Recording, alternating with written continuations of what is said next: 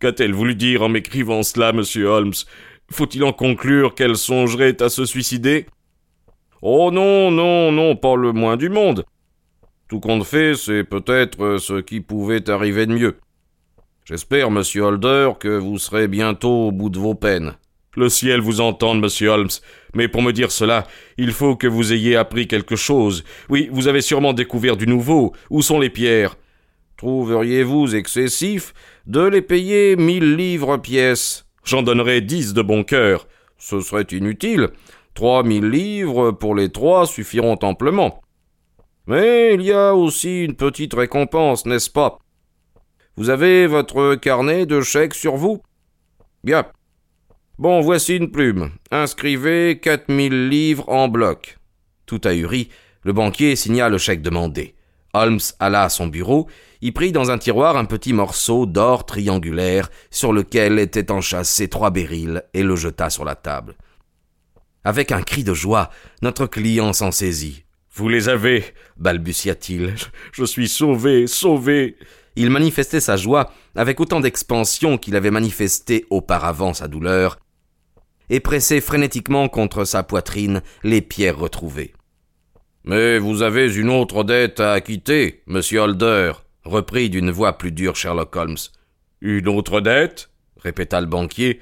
Fixez votre prix, je vais vous régler cela tout de suite. Non, il ne s'agit pas de moi. Ce que vous devez, ce sont de très humbles excuses à votre fils, ce noble garçon, qui s'est conduit en cette pénible circonstance comme je serais fier de voir mon fils le faire si j'avais le bonheur d'en avoir un. Ce n'est donc pas Arthur qui avait pris les pierres? Je vous l'ai déjà dit et je vous le répète aujourd'hui, non, ce n'est pas lui. Vous en êtes sûr? Alors courons vite le retrouver pour lui annoncer tout de suite que nous avons découvert la vérité. Il le sait déjà. Après avoir tout tiré au clair, j'ai eu un entretien avec lui, et comme il me refusait de me rien dire, c'est moi qui ai parlé pour lui montrer que je savais tout. Alors il a bien été forcé de m'avouer que j'avais raison, et m'a mis au courant de quelques détails qui m'échappaient encore. Mais quand il saura que vous connaissez la vérité, peut-être se décidera-t-il à sortir de sa réserve. Alors, pour l'amour du ciel, donnez-moi la clé de cette extraordinaire énigme. Très volontiers. Et je vous montrerai en même temps comment je m'y suis pris pour la découvrir. Mais laissez-moi d'abord vous expliquer ce qui sera pour moi le plus pénible à dire, et pour vous le plus pénible à entendre. Une intrigue s'est nouée entre Sir George Burnwell et votre nièce Marie, et ils viennent de s'enfuir ensemble.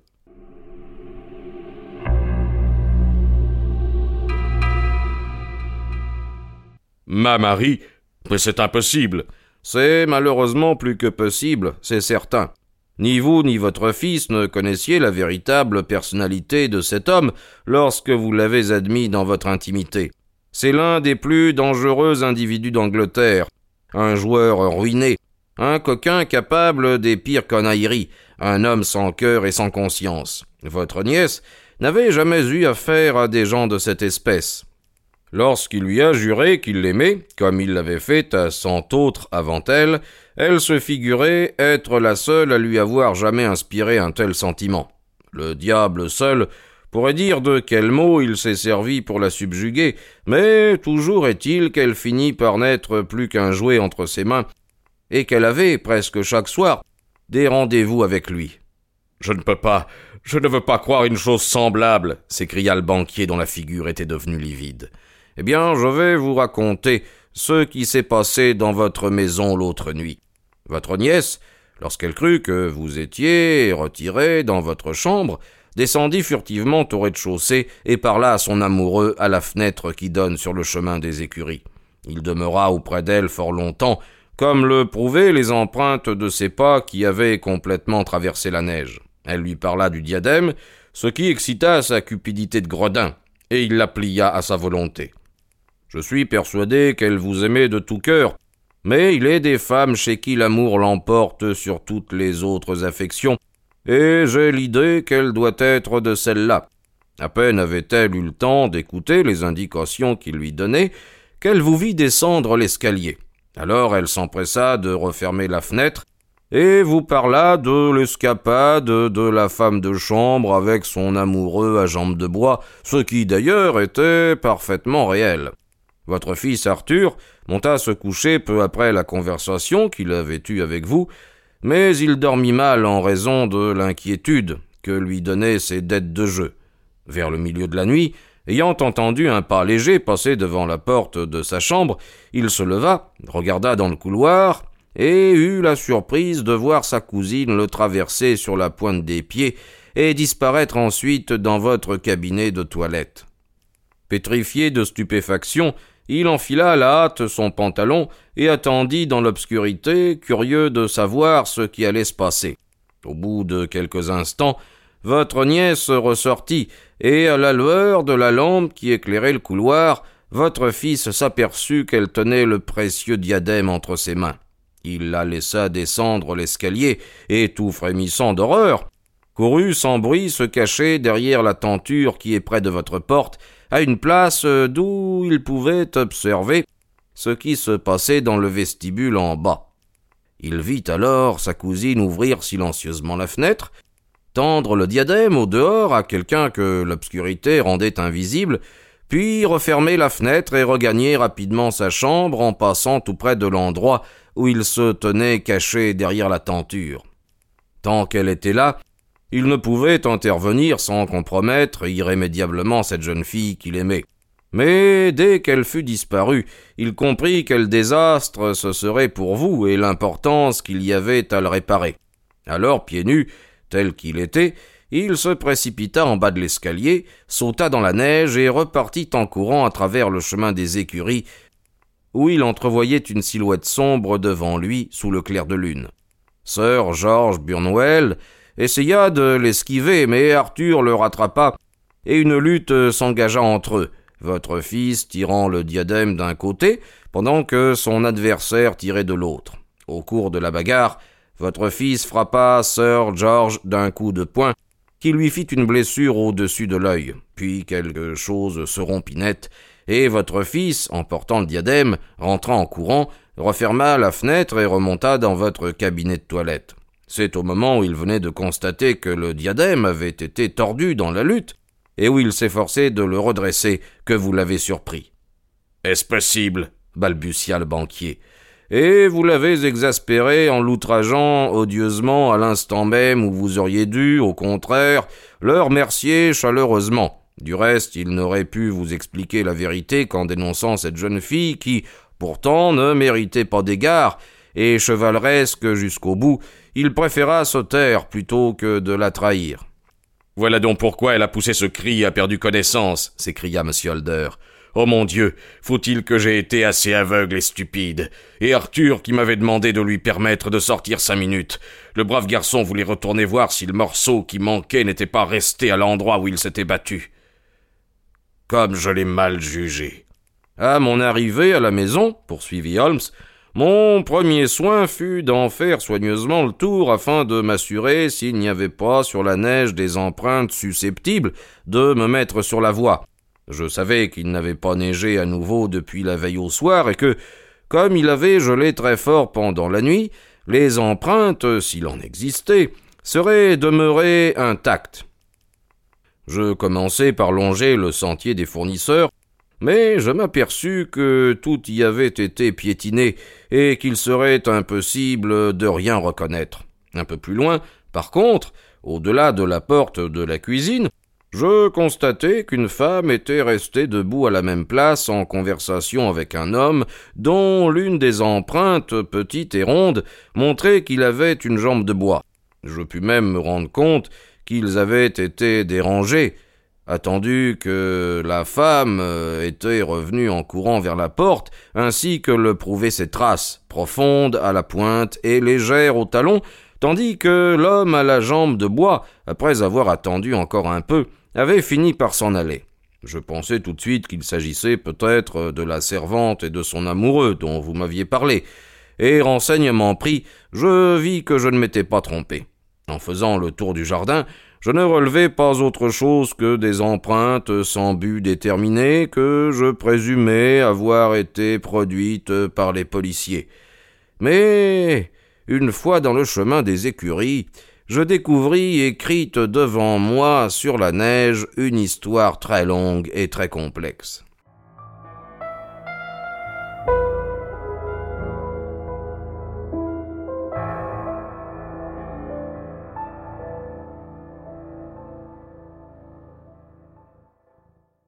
Il y avait là deux doubles lignes d'empreintes, les premières produites par un homme chaussé, les secondes, je le constatais avec joie, appartenant à un homme ayant marché nu-pied. D'après le récit que vous m'aviez fait, j'acquis immédiatement la conviction que ce dernier était votre fils. Le premier avait marché en venant et en repartant, mais l'autre avait couru rapidement. Et comme l'empreinte de son pied nu recouvrait par endroits celui de l'homme chaussé, il était évident qu'il avait dû passer après lui. Je les suivis, et je vis qu'elles aboutissaient à la fenêtre du vestibule, où l'homme chaussé avait foulé toute la neige à force d'attendre. Ensuite, je repris cette piste en sens inverse jusqu'à l'emplacement où elle se terminait, à une centaine de mètres de là dans le chemin des écuries. Je vis le demi-tour décrit par l'homme chaussé lorsqu'il était revenu sur ses pas, l'emplacement où la neige était toute piétinée comme si une lutte y avait eu lieu, et finalement quelques gouttes de sang qui me confirmèrent dans cette euh, supposition. L'homme chaussé avait ensuite couru le long du chemin, et je retrouvai plus loin quelques nouvelles traces de sang qui me prouvèrent que c'était lui qui avait été blessé. Mais quand j'arrivai à la grande route, je vis qu'on l'avait déblayé et qu'il ne subsistait par conséquent plus aucune trace de ce côté. En revanche, lorsque, en pénétrant dans la maison, j'examinai, comme il vous en souvient, à la loupe le rebord de la boiserie de la fenêtre du vestibule, je pus tout de suite me rendre compte que quelqu'un l'avait franchi, car on distinguait nettement les contours d'un pied humide qui s'y était posé en rentrant. Je commençai alors à pouvoir me former une opinion sur ce qui avait dû se passer. Un homme avait attendu devant la fenêtre et quelqu'un lui avait apporté les pierres. Votre fils avait été témoin de la scène, s'était élancé à la poursuite du voleur, avait lutté avec lui, chacun tirant de son côté sur le diadème et provoquant ainsi une rupture que ni l'un ni l'autre n'aurait pu effectuer à lui tout seul. Finalement, il était revenu à la maison en possession du joyau reconquis dont il avait cependant laissé une portion aux mains de son adversaire. Jusque-là tout était parfaitement clair. Ce qu'il s'agissait maintenant de découvrir, c'est qui était le voleur et qui lui avait livré le diadème. En vertu d'une maxime dont j'ai depuis longtemps vérifié la justesse, lorsque l'on a écarté d'un problème tous les éléments impossibles, ce qui reste, si invraisemblable que cela puisse paraître, est forcément la vérité. Étant donné que ce n'était pas vous qui aviez livré le diadème, ce ne pouvait être que votre nièce ou l'une des servantes. Mais si c'était une servante, quelle raison aurait eu votre fils de se laisser accuser à sa place? Aucune, n'est-ce pas? Tandis que du fait qu'il aimait sa cousine, il était tout naturel qu'il n'eût pas voulu la trahir surtout puisqu'il s'agissait d'un secret dont la révélation l'aurait déshonoré. Me rappelant que vous l'aviez vue à la fenêtre, et qu'elle s'était plus tard évanouie lorsqu'elle avait aperçu le diadème, je passai immédiatement du domaine de la simple conjecture à celui de la certitude absolue. Ceci posé, quel pouvait être son complice? Quelqu'un qu'elle aimait, incontestablement, car quel autre aurait pu lui faire oublier l'affection et la reconnaissance qu'elle devait avoir pour vous. Je savais que vous sortiez peu et que votre cercle d'amis était fort restreint. Mais parmi ces derniers figurait Sir George Burnwell, et j'avais déjà entendu parler de lui comme d'un vil suborneur. Il y avait donc tout lieu de penser que l'homme chaussé n'était autre que lui, et que, par conséquent, c'était lui qui avait en sa possession les trois pierres disparues. Même se sachant découvert par Arthur, il pouvait se considérer à l'abri des poursuites, car votre fils, en le dénonçant, aurait voué au déshonneur sa propre famille. Votre seul bon sens suffira à vous faire deviner quelle mesure je pris ensuite. Sous les apparences d'un vagabond, je me rendis à la maison de Sir George, m'arrangeai pour lier connaissance avec son valet de chambre, apprit de cette façon que son maître avait été blessé la nuit précédente, et finalement, moyennant six shillings, acquit la preuve dont j'avais besoin en achetant une de ces vieilles paires de chaussures que je rapportais à Streatham, et qui, ainsi que je l'avais prévu, s'adaptait exactement aux empreintes. J'ai vu en effet un vagabond mal vêtu hier dans le chemin, dit M. Holder. Précisément. C'était moi. Alors, sûr désormais de mon fait, je rentrai chez moi me changer. Mais le rôle qu'il allait me falloir jouer ensuite était d'une délicatesse extrême, car pour éviter tout scandale, il était nécessaire d'éviter l'intervention de la police. Mais le rôle qu'il allait me falloir jouer ensuite était d'une délicatesse extrême, car pour éviter tout scandale, il était nécessaire d'éviter l'intervention de la police, et je savais qu'un gredin, aussi avisé que celui auquel nous avions affaire, nous tiendrait par là complètement paralysés. J'allais donc le voir moi-même. Bien entendu, il commença par tout nier, puis quand il s'aperçut que j'étais capable de lui raconter en détail tout ce qui s'était passé, il essaya de faire la bravache et s'arma d'un casse-tête qu'il avait décroché au mur. Mais je connaissais mon homme, et je lui braquai mon revolver à la tête sans lui laisser le temps de frapper.